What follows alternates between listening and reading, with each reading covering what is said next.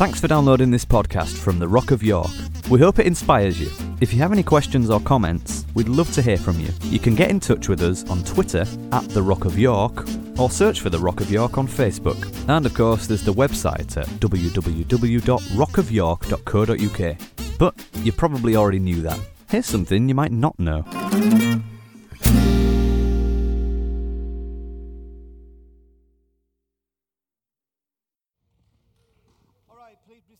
For a little while. We're uh, going to do things a little differently tonight. Um, we've got the kids in, but I'm going to do my talk in two sections uh, for reasons that I think will be potentially obvious in a little bit. So relax, settle down, open your ears, open your heart. First of all, let's just uh, pray for those who are struggling. We've got quite a few people tonight who've rung in sick, including Joel. Got a few people just not good. So let's just pray. Father, right now, just pray for all those who uh, right now are struggling with physical issues and who are sick. And we just release your word and pray that they'll feel a real uplift in uh, body, soul, and spirit tonight because we believe you send your word and you heal people. So we send that out to those who are in need tonight for total recovery in Jesus' name. Amen. All right, the two, two sections I want to talk to you tonight, I want to talk about moments that matter.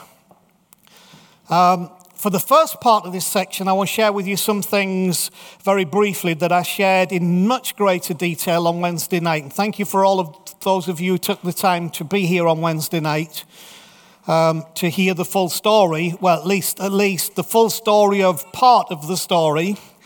Um, and uh, I would invite you to um, catch up on the fuller detail by going to the website rockofyork.com and uh, listening to the talk on Wednesday night, which was entitled "What's in a Name," and then you'll get the you'll get the full uh, the full impetus of all of this, which is a little over an hour, um, but I think it would be important for you to to listen to.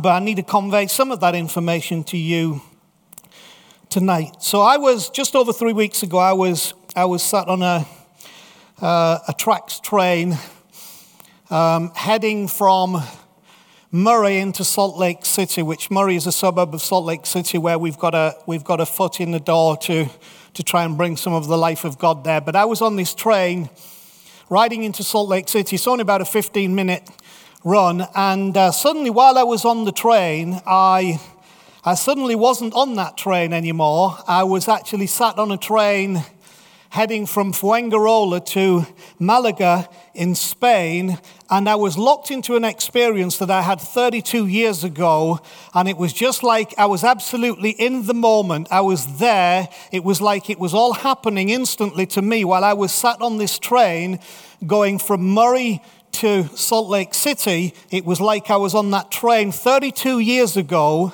heading from Fuengirola to Malaga with, with Maggie Farimund, who was then butler, and Lucy, who was also butler at that time, and Chris and Joel, who was just a very small boy, about 18 months old. And uh, we were heading on this. The reason, the reason we finished upon that train was because on the Saturday previous to the Wednesday, I had a dream. And uh, in the dream, I saw a man, a dark haired man, who was totally paralyzed down the left side of his face. And this man with the paralysis in his face was, was bringing a message, and the message he was bringing was, was one I was familiar with the, with the context. In the book of Acts, uh, which is in chapter 17, which is a story of when the Apostle Paul was on a place called Mars Hill.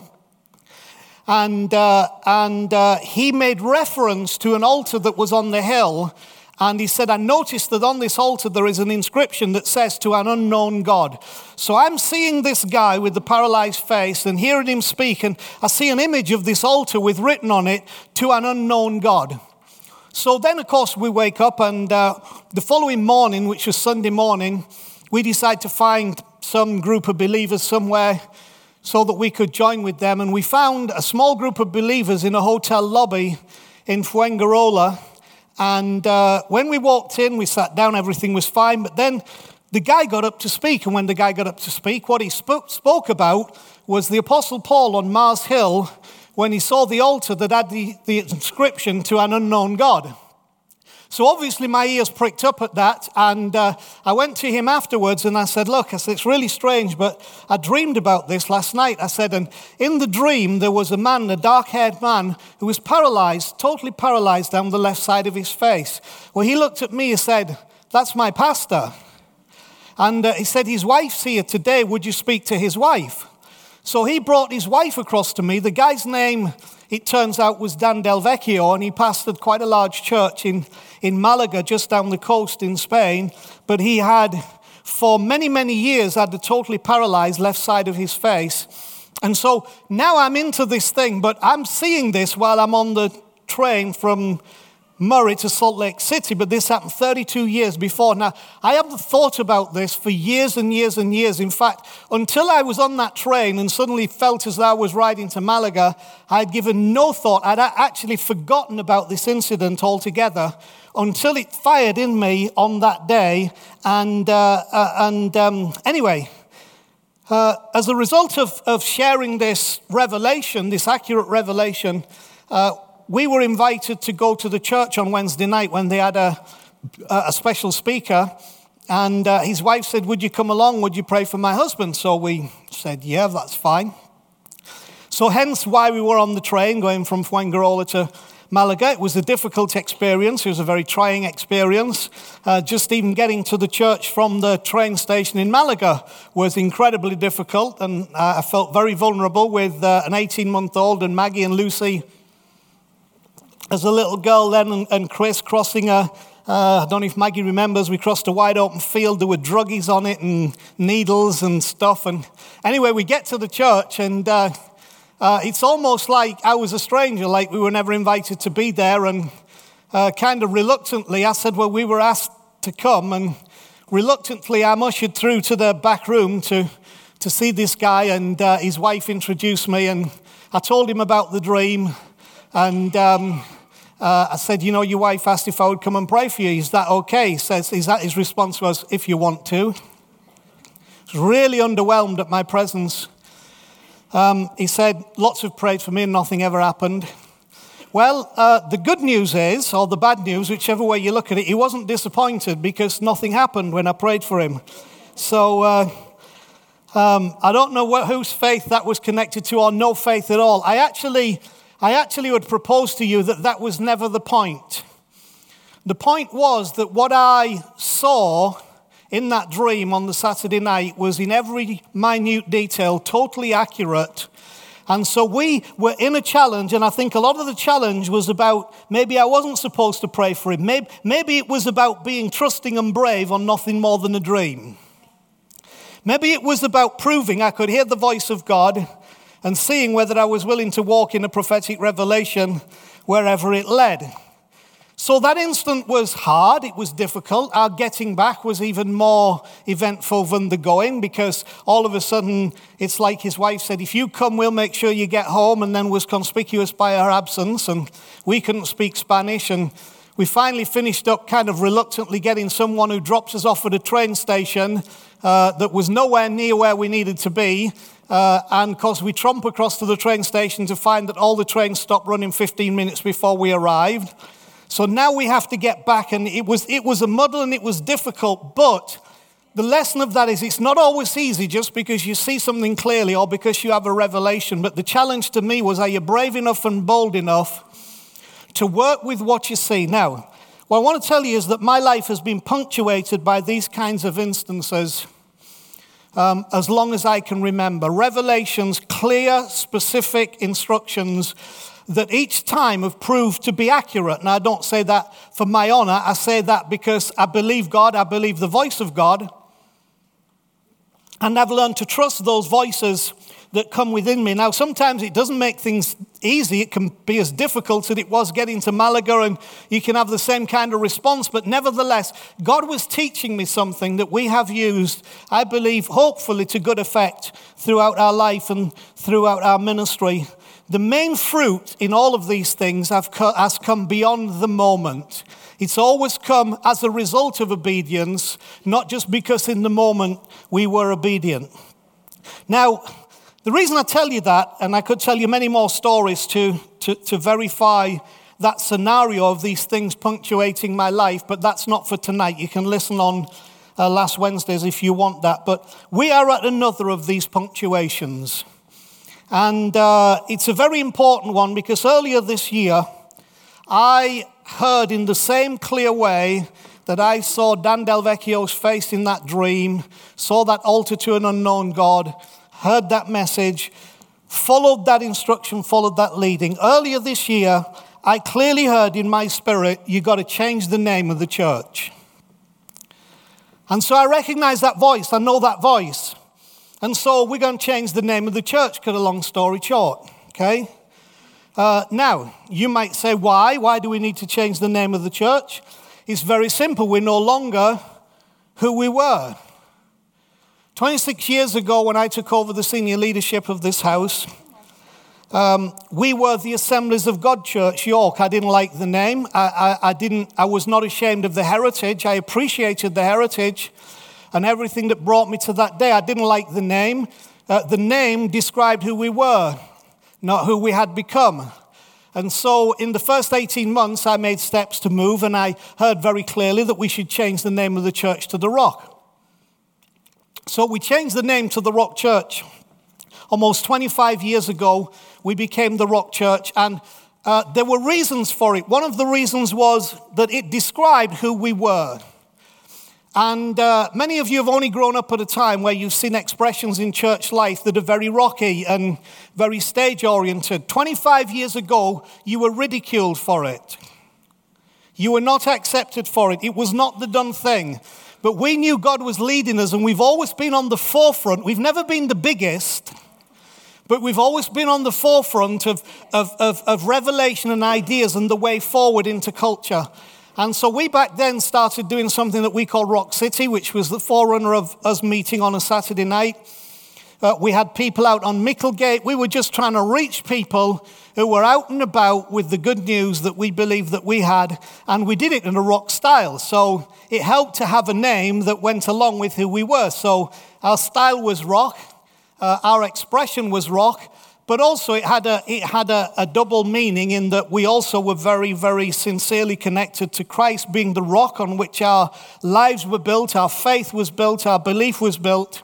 And uh, so we became the rock, and that's who we were. But um, unless you've had your head in the sand, for the last 10 years, we have been changing, and uh, we are absolutely not who we were. We're not the church who we were. We're not even the people who we were.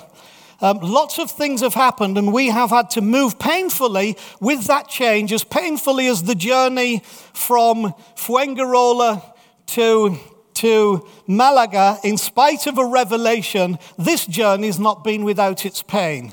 But there comes a point where you have to recognize who you are becoming rather than who you were and we would be under false pretenses, I believe, if we continue to be the rock, because the rock was something, but it's no longer what it was. We've now become something else. And so, this same God who spoke to me 32 years ago about Dan Delvecchio and took us on that journey, I believe is the same God that is speaking to me now. The rock, let me just read this. The rock accurately named and described who we have been, for which we thank God but we are no longer who we were. The rock has been what it was supposed to be, but now it needs to be allowed to die with dignity. Okay? The new name says something about who we are now and who we are becoming. Okay? There was no faltering doubt or flipping through mental files to come up with options. So it wasn't an issue of we need to change the name, but I wonder what we should call ourselves. You know, I'll call 15 of my closest friends and We'll have a committee and we'll see. I don't think that's ever helpful because you come up with natural solutions to spiritual problems. And just like originally 20, 26 years ago when God spoke to me about changing the name to the rock and I knew what the name was meant to be. I knew instantly God spoke to me when I said, Why do we need to do it? And He told me why. I knew what it was supposed to be instantly in my spirit. No flipping around, no flipping through mental files, no calling people or forming a committee to come up with suggestions. I immediately saw it, just like I saw that altar in that dream that said, An altar to the unknown God, I immediately saw in my spirit the letter Q. That was it, a big Q. Immediately, when God said you to change the name, I saw the letter Q, and that's it, Q. I knew instantly we were to call and launch ourselves as Q Church. And so, in the new year, sometime in the new year, in January, probably, the middle of January, we will make the change. We will say thank you and goodbye, and we will, we will allow the rock to die a dignified death because it served its time, it served the people, it's lived its life. And just like with all cycles, there comes a time to die. There's a time to live and there's a time to die. Most of our problem is we often don't know when it's a time for something to die, but it's a time for that to die. Many of the issues that were related to that, we have over the last two years been resolving and taking care of and finishing business so that graciously we can say we have done what we were asked to do with this thing called the Rock and the Rock of York, but now it's time to move into our future. So, sometime in January, we will become Q Church. Same great and greater service, and there will be some change. But don't be expecting that it will be so completely different that it will be unrecognizable because if you give a pub a makeover, it's still a pub. Right? If you rebuild stands in a football stadium, it's still a football stadium, but you've made changes to it to make it work better and be better and do the job that it does. So we're not going to change radically because we have been changing radically, but we're going to change to accommodate and move forward what it is that we believe God is calling us to be.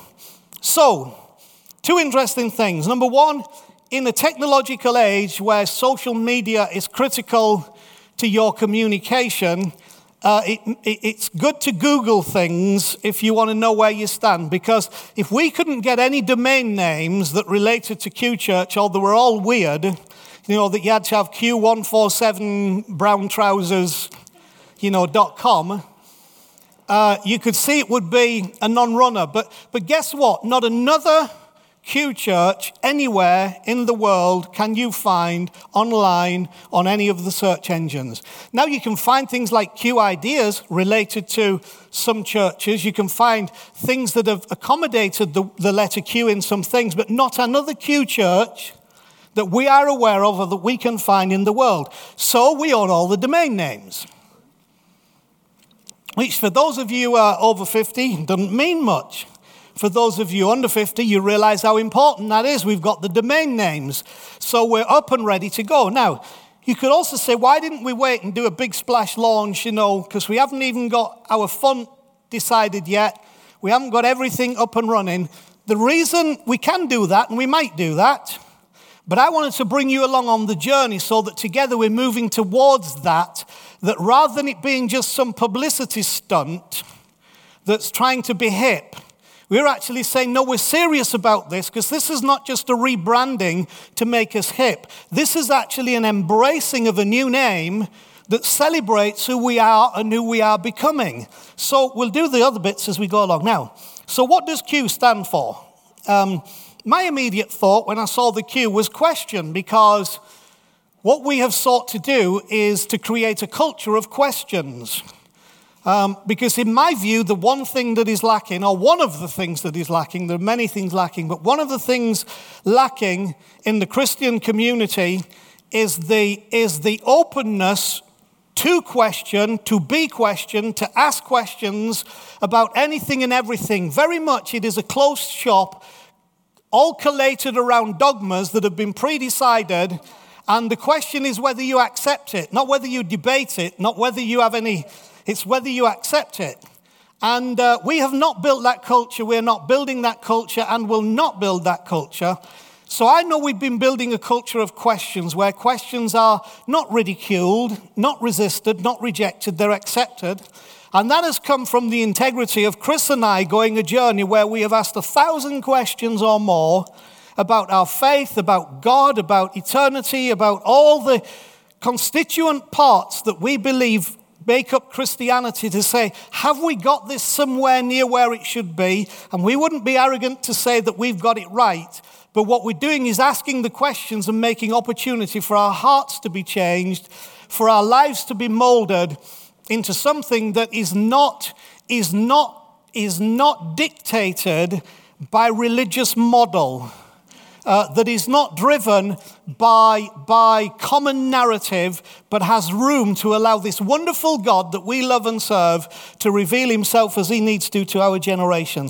So I thought question at the beginning and questions, but in talking to Chris and, and, and some of the guys here, the leaders, uh, we, it really became clear that the Q actually stands for quest.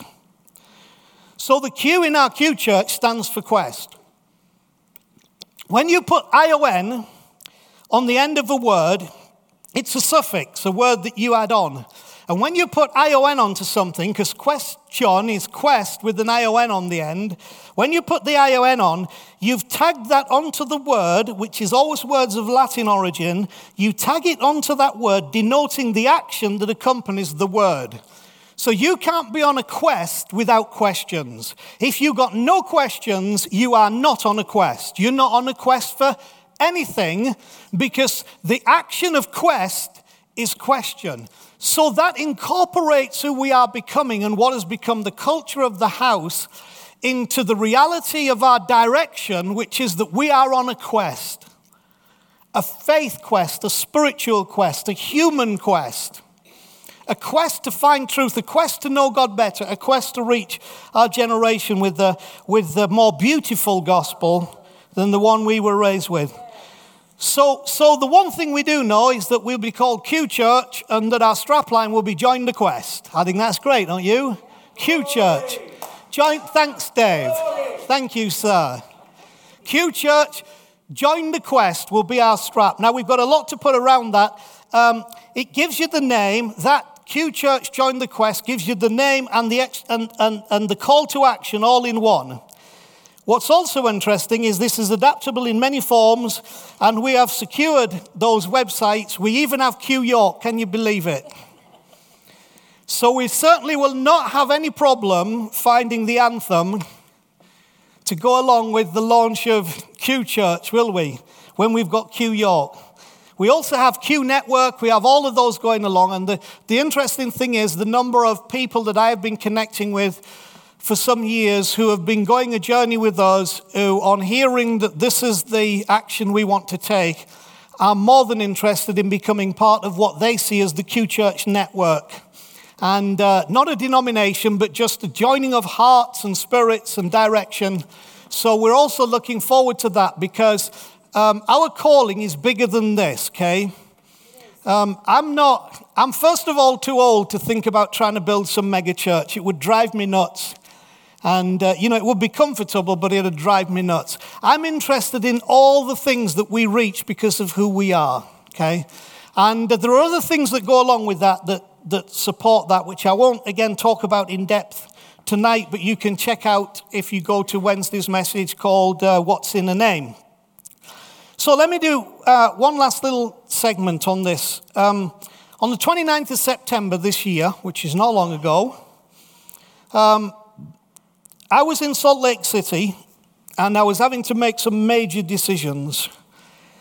And uh, there's a whole story goes with that. Again, that's, that's on the message online. You can catch up with it if you're interested, but not tonight.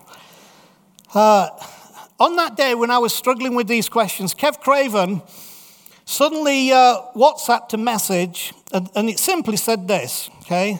I think we need to talk Baobab again. Do you remember? Now, just bear in mind, he's sending that to a man. Yeah, but this was coming to me on my phone. I'm a man, okay? This, this was longer than a month ago. Do you remember was not a valid question. It was like, because this one here, she like remembered way back to when Kev had first done that and could associate everything with it. Now, there's a whole backstory goes with that. What was fascinating is many of you will have, in fact, most of you have never heard of the, the baobab. The baobab is a tree that is in several continents, but predominantly in Africa, and it is the strangest tree you could ever imagine. We had had some experience of it, believe it or not, just three weeks before Kev sent his text, which was fascinating. Um, and suddenly there's all this attention being drawn to this baobab tree. Now, I think Kev's uh, sending that text about the baobab tree was just as accurate as my seeing the dark haired guy with the paralyzed face or seeing this altar to an unknown God, or any of the other myriad of, in, in, uh, of, of, of, incidents that I've experienced, the timing of it and the content of it was brilliant. Now you say, well, there's not much there. There's actually more than you think, okay? But I'm not going to go into it all. All I want to say is that the facts of the Baobab, and this is the point, are a perfect description of what I feel has happened to me and to us over the past 10 years. So if you take the time to research it, you'll understand why. Let me just give you the very briefest thing. The, the, have you got that picture of the baobab? You see the baobab? It's a weird looking thing, a bit like us to most people think we're rather strange and don't look like a conventional church or normal Christians just like the baobab has been looked at, it's not a normal tree, it's not a conventional tree, but I'll tell you what, it's a brilliant tree that has longevity and life, and you just go read up about it, you'll find it interesting. But this is the most fascinating thing. Um, it really looks like the legend says. This is the legend about the baobab. It was pulled up by God and thrust back into the ground upside down. So its roots, its roots are what are on show to the world. The irregular but highly successful nature of this tree are all absolutely worth a Google. Here's how I have felt for the last 10 years. And, and Kev's little text just brought all that to a head. And the call to change the name has clarified the whole thing. I feel that I got ripped out of the ground and stuck in upside down. But the importance of that is, is that symbolically, what is being revealed is the roots. Your life is exposed, your journey is exposed. How it, life comes to the tree is what is on show to people. There's a vulnerability, there is an honesty, there is an acceptance of the journey, a clear acceptance about the reality of the roots that are often hidden, but on the baobab tree, it looks as though they're the thing that everybody gets to see. And that's where the baobab grows its fruit. It grows its fruit from what look like its roots. And uh, it is one of the most nutritious superfoods. It's incredible. And uh, I think it's a great word about who we are. So, enough said about that because I said I wasn't going to give you the whole thing. Um, as far as the spirit of Q Church goes, I think this statement sums it up. I'd rather have questions that can't be answered than answers that can't be questioned. That sums up the culture, the heart, the spirit of who we have become and who we are becoming. I'd rather have questions that can't be answered than answers that can't be questioned, because that's what religion does. Okay, so finally, and then I'll come back later to say another few words. Let me show you an ancient African proverb that describes the baobab. Remember last week what I felt chose me and I had to talk to you about it was wisdom. And then all of a sudden this week, middle of this week, uh, we've got this coming up, all connected. But I love this. Wisdom is like a baobab tree. But this is why, like, no one individual can embrace it. The reason being, this tree grows wide which means it can't be a one person thing. You can't put it all on, you can't reach around the tree. No one person can embrace it. We embrace it together.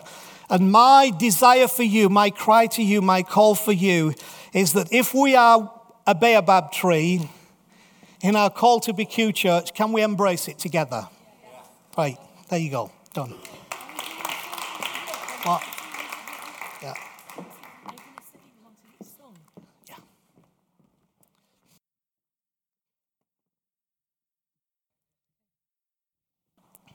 I wanted the guys to sing that song, 526, as 525,600 minutes, because it's such an important number. Um, every one of those 525,600 minutes is a minute of a year in your life. and uh, there are some people in here who are older than me, but I, I think they would echo what I say that as you get older, you begin to realize that time, time is not a never ending commodity like you thought it was when you were running around as a kid. And uh, I, I was thinking, you know, 26 years ago, I took the senior pastorate of this house, um, will I still be here in 26 years? I'm hoping to be still here in 26 years to see the next phase of the legacy that's handed on. I'm hoping I'm not senior anything in, in 26 years other than a senior, because um, uh, I shouldn't be. We'll have missed the boat if we do that. But, but you begin to wonder, and of course, uh, time is not a never ending commodity, how we all spend it. And the point is, we think, we think only those thoughts are necessary when you get older. But actually, the problem is who we are when we get older, we're formed by what we did with those moments when we were younger, when we were 16, 17, 18, 20, 21, 25. And uh, so, in line with, with, with what I've said about the, the change of name in the church, I want to just challenge us as people to be in that same spirit. Moments matter. Moments matter. And if we make our moments matter, the truth is, we make what matter what truly matters rather than most of the stuff that we're into that doesn't actually matter at all. Um, the ones of us who've got a little more years on us look back and, and will agree with this. I'm absolutely convinced of that. But those of you who've not yet lived most of your life would do well to take note, okay? This is important for you. Because there are moments of good decisions and there are moments of bad ones. There are moments that affect moments, but there are also moments that affect millennia. There are some things that, that we do in a moment that the effects of it last for all of our life. And uh, there are just some moments in each of our lives that the impact and repercussions of which will affect the entire course of our life. Now, from a positive angle, you might say, wow, that's amazing. Because you think of the, the power of a moment. Uh, and that's why, that's why I believe it's important to understand in the realm of spirit and in a realm of the God who is kind and who is good, that to, to find a place where you can hear what He is saying and do what He is saying, those things affect you for a lifetime and often for generations. Um, but there's a negative angle to that as well, which is okay, so if, if moments impact our lives to the effect where there are repercussions for the entire course of our life, is that reversible or not? It's a good question. I would say it depends what it is. The mind can often be changed, but the circumstances very often can't. Uh, but you always have the option of refusing to take the stance in, that the circum is demanding. I've talked about this a few weeks on the trot. Circumstance made up of two words circum, meaning circle, and stance, meaning stand. A circumstance is a circle in which you stand, so don't stand in the circle. Sounds awfully simplistic. But actually, moments are about that. Moments can mean that you make a decision that you are not going to, you're just not going to stand in the circum. That you are going to make choices and decisions that by the grace of God moves you out of the circum. And let me say, no circum is inescapable.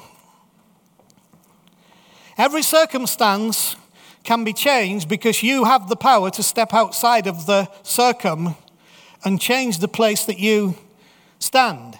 But these are all parts of taking hold of the moments that matter and making some decisions. So, another question where do God and spirituality figure in all of this?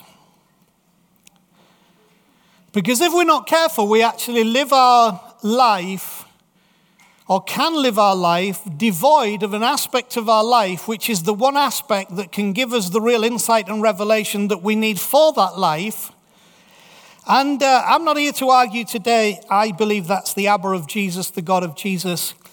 Um, I think a lot of people in the world have been bright enough to realize that there has to be a spirit connection somehow with something somewhere. Now, um, I, I cannot validate all religious conclusions, but uh, if you want to be fair on that, I can't validate all conclusions that Christians will tell you. So, but I do know that God is for real. I do know we have a spirit, and I do know that things like that dream and seeing that man don't come from any learned, educated uh, perspective. They come from a dimension that is not governed uh, by natural laws. It is not governed by natural reasoning. You can't obtain that by natural understanding when you don't know about it. That's because of this thing called spirit. Now, my, my heart belief is that the God of Jesus, if you connect with him in that spirit, is the one who will lead your life and guide your life and give you insight and understanding because he can see more than you can see and he knows more than you know. And he's desperate to share that with you so that your life lives under the light of heaven's revelation. The reason God in creation put stars in the sky was for navigation. Until we had Satan navigation, which was abbreviated to SatNav, which I don't trust because it will lead you astray. How did men navigate? We navigated by the stars. We looked to the heavens. We realized that if you want to know the direction to move on the earth, you have to look to the heavens. You can't guide yourself by just looking at what is around you in the earth. You have to look to the heavens. You have to look to the stars. It's still the same. But because we have technology and stuff, and humanism and hedonism, we don't think we need to look to the heavens to get our direction in life, I propose to you that just as from the beginning, if you want to go in the right direction, you have got to look to the heavens.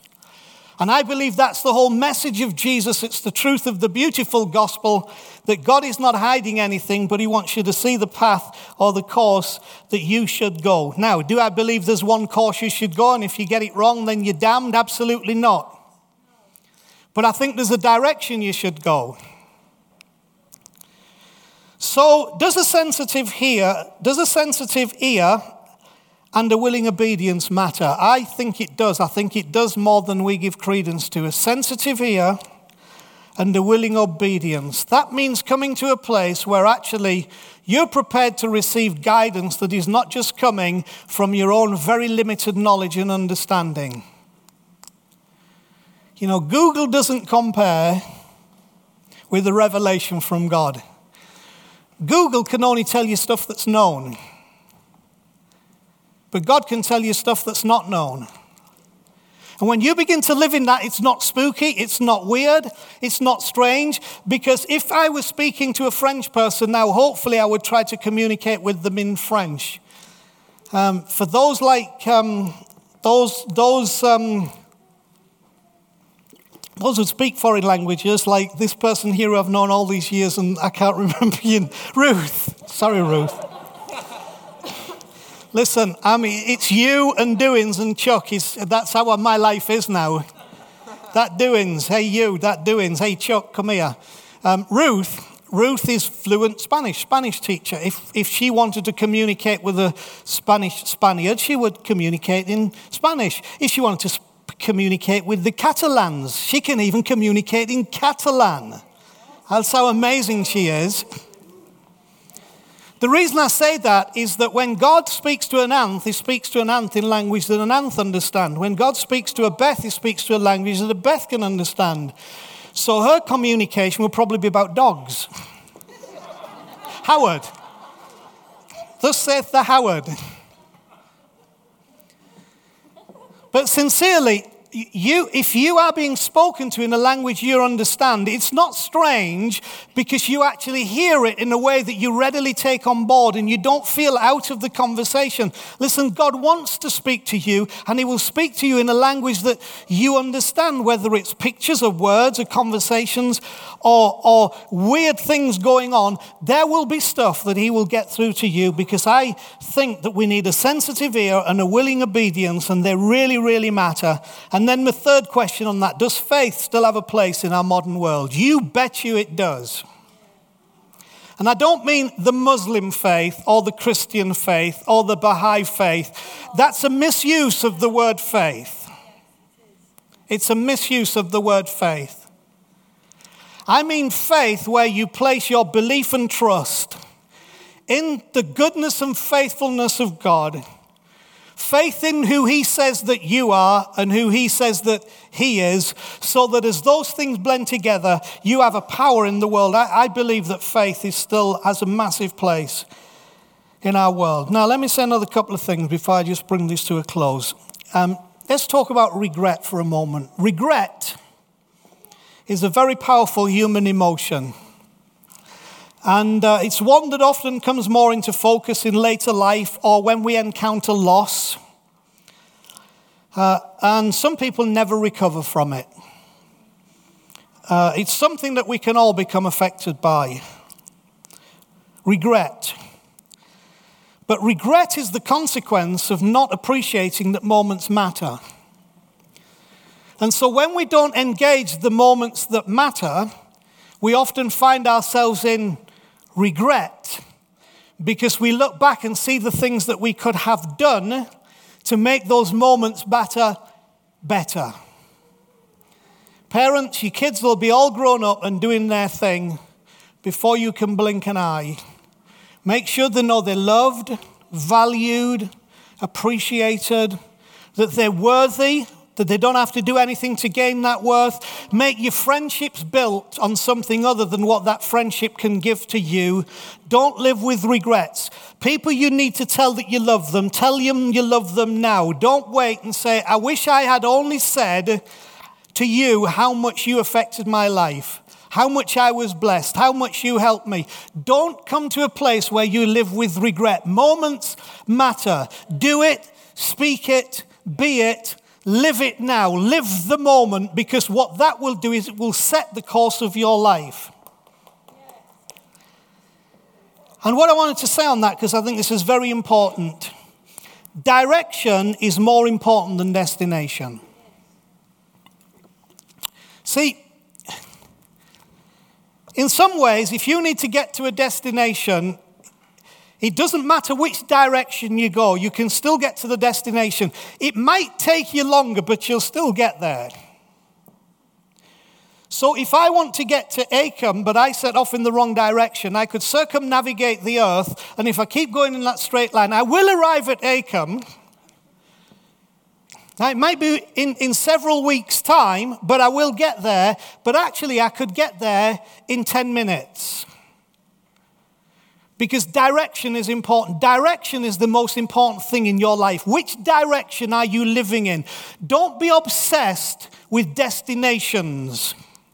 Be obsessed with direction. Can I set my course going in the right direction? I believe all those elements that we've talked about of, of, of, of faith and, and, and having an ear and obedience and, and all those things, recognizing moments, uh, they play a part in setting the direction of our life.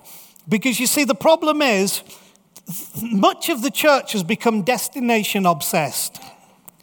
So it's all about if you do wrong, you'll go to hell, destination. If you do right, you'll go to heaven, destination. When actually, Jesus' message was never about a destination, it was about a direction. If you follow me, that's the direction.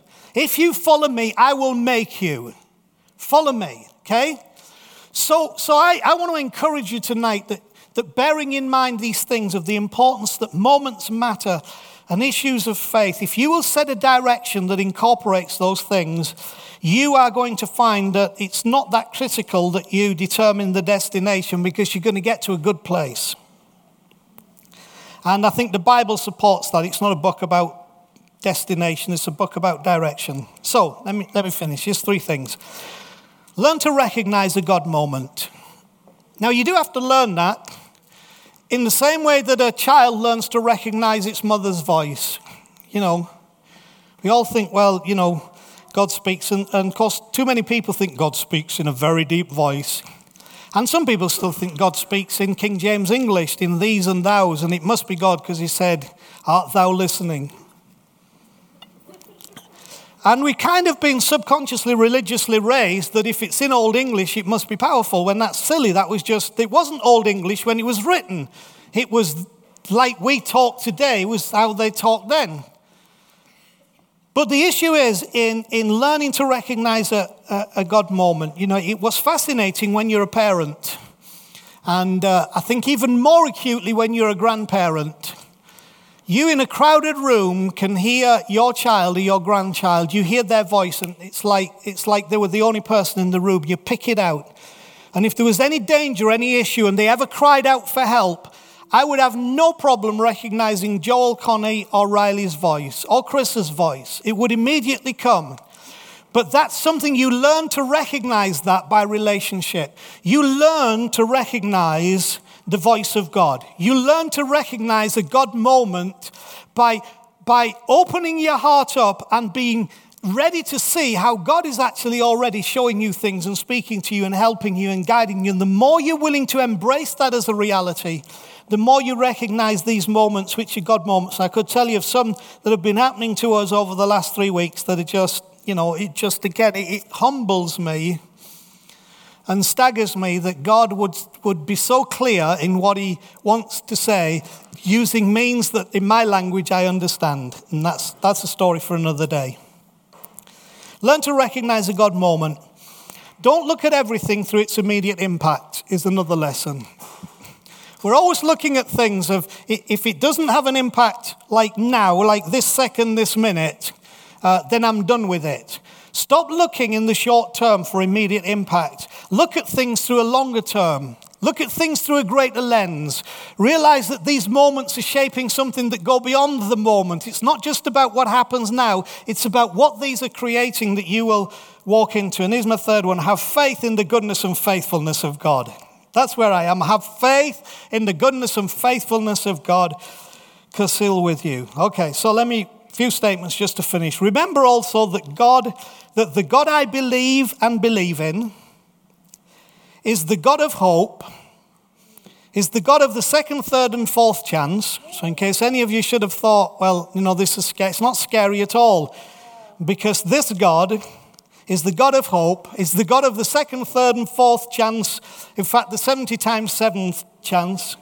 He's the great adjuster, and thank God for that. He's made many adjustments as I've, I've responded. He's the great redeemer. He'll buy stuff back. He's the great restorer. He'll put things back to where they should be. And I love this one the best. He's the great friend. And you learn to let him transition from being, there's too much talk about him being a great God and not enough talk about him being a great friend. And the talk about being a great God actually comes from pagan religion and it comes from pseudo Greek mythology that is all about if my God's not greater than your God, my God's not really a good God, so my God has to be greater than your God. So the issue for us is not recognizing that God is great, that He's a great God, it's that recognizing that He's a great friend. That's the message of Jesus, bringing Him home. He is the great friend to all. What's that? It's the ungodlike God. So here's how we finish. I love this statement from dear old Brennan Manning, who I appreciate very much. You will not be measured by the good that you do, but by the grace you accept. Always understand that, because otherwise you'll start to think that it's by achievement. If I strive, if I do stuff, then this God person will somehow speak to me. That's not how it works. It, the more grace you accept, on your life, the more you'll start to hear and see this stuff going on because it, it flows from the grace on your life. You will not be measured by the good that you do, but by the grace you accept. Now, I need to tell you something. When I read that today from some old notes because I wanted to copy and paste it, I had made a spelling error. And so it read like this You will not be measured by the good that you do, but by the grave you accept. But actually, I think that was a revelation. You will be measured by the grave you accept.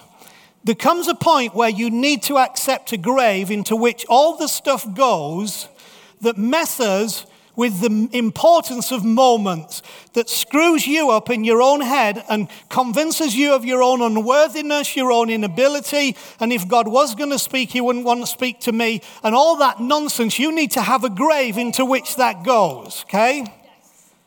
So that you're not measured by the good you do, but by the grave you accept. I have accepted there is a grave into which lots of stuff in my life has to go, and then I'm going to fill it over, and I'm not going to mark it with anything. And some of you, if you would do the same, the grave that you accept, I need a grave in my life to put that stuff in. And this is not the one that resurrection comes from, it's the one where all that stuff is buried so that the grace can begin to show through. So let me read you one scripture and then, and then you'll realize it was a proper preach because I read a scripture to you. Okay. Um, just for some of my critics online. Open up, okay, Romans 5, the message. One statement along with this and we're done. Romans 5 from the message. By entering through faith into what God has always wanted to do for us, set us right with Him, make us fit for Him, we have it all together with God because of our Master Jesus. And that's not all. This is what I like. We throw open our doors to God and discover at the same moment that He has already thrown open His door to us. Listen to this. We find ourselves standing where we always hoped we might stand out in the wide open spaces of God's grace and glory. That's where this direction will take you. That's where this understanding will take you in the moments that matter. Finding yourself standing where you always hoped you might stand in the wide open spaces of God's grace and glory, standing tall, shouting our praise, and then just the first little bit of verse 3 and there's more to come. There's more to come. So let me read to you an amended quote from something that uh, Bishop Tom Wright wrote. If we're only made for spirituality, we wallow in introspection. If we're only made for joy, we settle for pleasure. If we're only made for justice, we clamor for vengeance. If we're only made for relationship, we insist on our own way. If we're only made for beauty, we're satisfied with sentiment. But new creation has already begun. The sun has begun to rise. Christians are called to leave behind in the tomb of Jesus Christ all that belongs to the brokenness and incompleteness of the present world. That, quite simply, is what it means to be Christian. To follow Jesus Christ into the new world, God's new world, which He has thrown open before us. Join the quest. And so the song says, So start spreading the news. We're leaving today. I want to be part of it. Q York. Q York. Because if you can make it there, you can make it anywhere. It's up to you. Q York. Q York. Father, help us to grasp and grab this. Help us to take hold of every moment and realize out of the owning of those moments flows a direction in our life that brings us into the wide open spaces of grace where your goodness and kindness invade every moment of our existence and bring us to the fullness that you always desired so that we can be a testimony to the world of the goodness of this God who has become our friend. In Jesus' name, amen. All right, so we are we're going to pay it forward. The buckets are coming round, and uh, we bless you. And don't forget the offering for going next week.